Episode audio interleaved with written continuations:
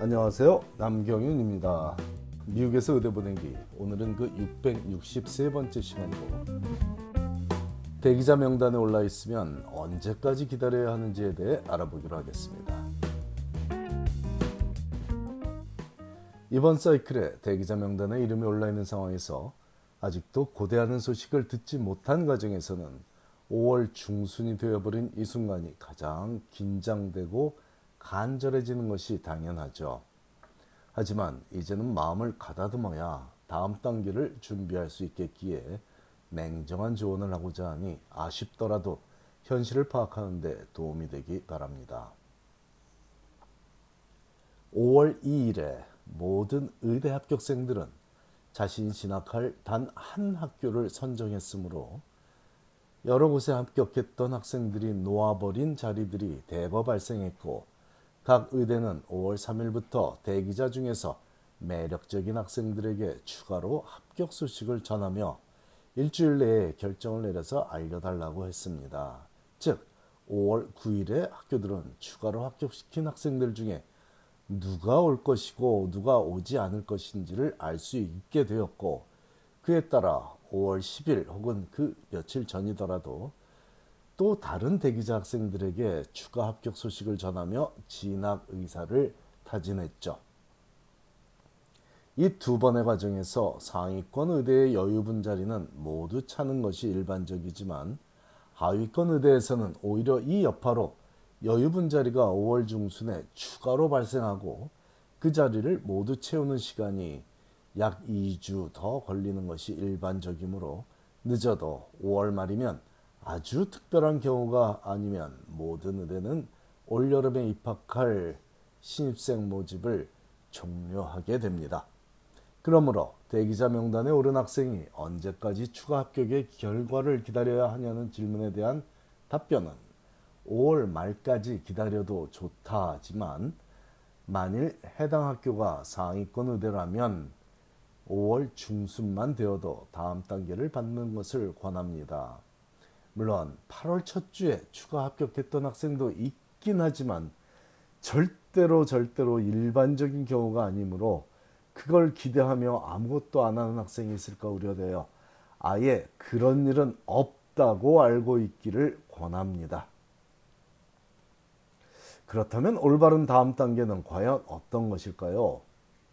이는 학생의 현재 상태와 마음가짐에 따라 다르겠지만 오는 5월 31일에 열리는 내년 의대 신입생 선발 과정에 참여할 것인지 아니면 차분히 부족한 부분을 1년간 더 준비해서 내년 이맘때 지원하기로 마음 먹을지를 먼저 결정해야 하겠습니다.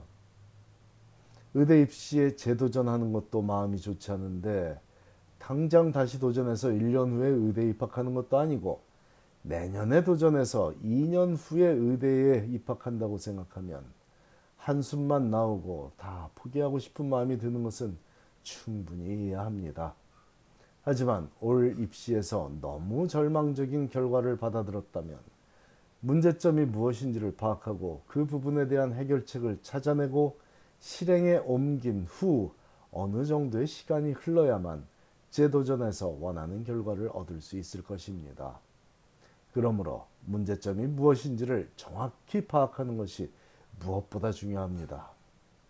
매년 이맘때 저를 만나 조언을 구하고자 하는 학생들의 대부분은 본인이 왜 의대 입시에서 실패했는지를 정확히 알지 못하고 있으므로 그 부분에 대한 냉정한 지적을 아끼지 않고 있습니다. 어떨 때는 듣기 민망할 수도 있고 마음의 상처가 될 수도 있지만 비용을 지불하고 전문가를 만나서 문제점도 제대로 찾지 못한다면 그 학생은 다음 기회조차 없게 되므로 가능한 더 냉정하고 차가운 분석을 해서 알려주고 있죠. 그런 과정을 거친 다음에 각기 학생마다 다른 자신만의 문제점을 해결하는데 소요되는 시간을 예상하고 그러, 그러, 그렇게 해야만 바로 다음 사이클에 다시 도전을 할지 아니면 1년 혹은 그 이상 더 시간을 투자해야만 문제가 해결되어 의대에 지원하는 행위가 의미가 있어지는지 판단할 수 있으니 5월 중순이 된 이 시점에서 가장 올바른 다음 단계는 문제점 파악입니다. 문제점을 제대로 파악해야 해결에 소요되는 시간을 예상할 수 있다고 했는데 목표를 수정하는 방법도 고려해 볼 수 있습니다. 재도전이 아니라 여러 차례 반복적으로 도전하고 있는 학생이라면 의료 분야 전문가가 꼭 메디컬 닥터만 있는 것은 아니라는 단순한 사실을 지적하고 있습니다. 물론 저는 개인적으로 목표를 세웠다면 시간이 걸리더라도 그 목표를 달성하기 위해 최선을 다하는 과정에서 사람이 발전할 수 있다고 믿고 있지만 간혹 정말 어울리지 않는 옷을 입고자 하는 학생도 있을 수 있기에 사족을 달고 있습니다. 그중 영어 실력이 증진되지 않는 학생들이 가장 문제적 학생이죠. 과학 과목이 약해서 시간을 투자했는데도 과학 실력이 증진되지 않는 경우는 거의 없기에 예로 들지도 않고 있지만 만일 과학 때문에 고생하는 학생이 있다면 개인 지도라도 받으면 아무리 길어도 1년 내에 해결이 될 것입니다. 하지만 영어 독해력 증진은 좋은 선생을 만나는 것도 쉽지 않을 뿐 아니라 좋은 선생이 옆에서 아무리 챙겨줘도 그 실력이 늘지 않는 학생도 존재하므로 이런 경우는 목표를 수정하는 것이 현실적인 방법이 될 수도 있죠.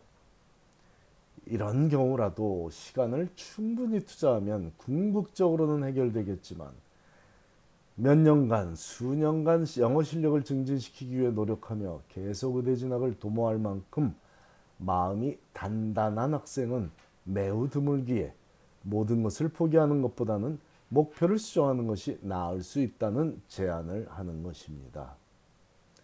MD스쿨보다는 DO school에 진학하는 것이 더 수월하고 그보다 더 수월한 것은 dental school 진학일 수도 있습니다.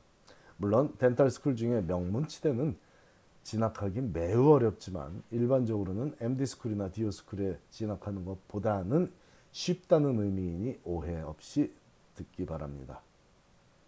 치의학에 관심이 없다면 청력의학 전문의, audiologist라고 하죠. 발의학 전문의, podiatrist라고 합니다. 척추 전문의, 이건 뭐 많이 들어보셨겠죠. chiropractor, 검안 전문의, optometrist 혹은 physical therapist 등의 다양한 전문가 집단에 대해 관심을 갖고 알아보기를 권합니다. 앞에서 언급한 모든 분야가 박사학위를 취득한 닥터들로서 해당 분야에서 닥터라는 얘기를 들으며 전문가로 살아갈 수 있는 분야들이니 이 또한 아무나 원한다고 이룰 수 있는 목표는 아니지만 의대 진학을 준비하던 학생이라면 가능성이 높다고 봅니다. 능력의 한계 때문에 불행해지지 말고 목표를 수정하여 만족하며 사는 것도 행복해지는 방법일 수 있습니다. 감사합니다.